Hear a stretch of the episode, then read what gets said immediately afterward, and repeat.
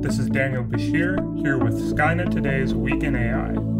This week, we'll look at facial recognition, racism in academia, and the latest in commercial AI products.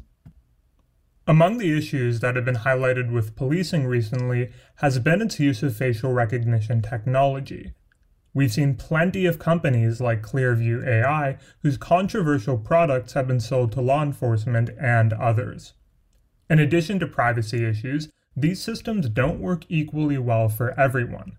According to the MIT Technology Review, a study in 2019 found that in a gender classification task, Amazon's Rekognition system performed 31.4% worse for darker skinned female faces than lighter skinned.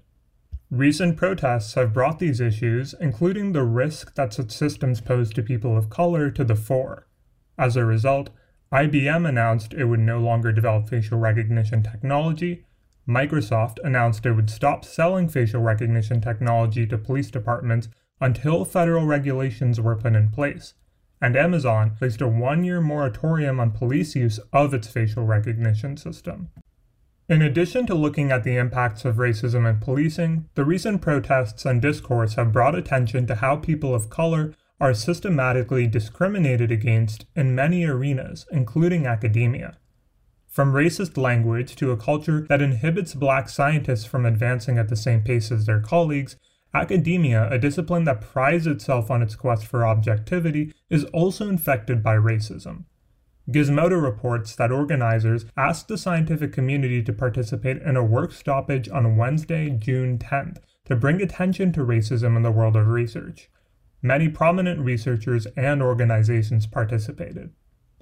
While the recent protests have provided a major impetus for the movement, issues of unchecked, harmful language and bias has long plagued research. The organizers hope to catalyze change on this front. While some are concerned with the impacts of racism, others are thinking about business. Last year, OpenAI made an announcement about a powerful text generator called GPT 2 that it declared too dangerous for public release, only to release the full model a few months later when multiple copies of it already existed.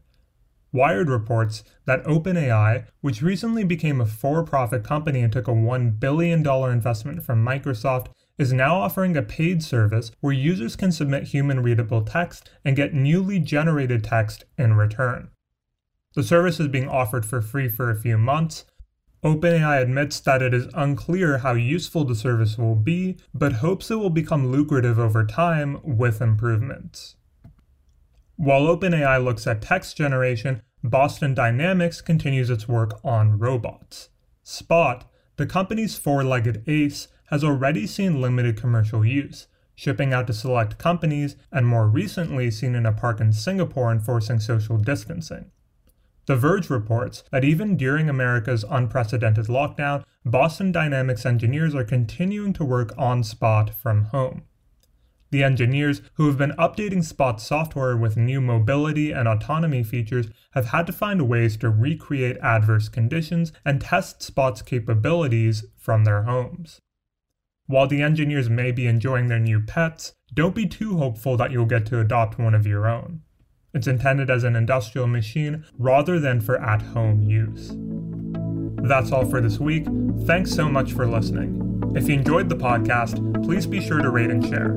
If you'd like to hear more news like this, please check out skynettoday.com, where you can find our weekly news digests with similar articles.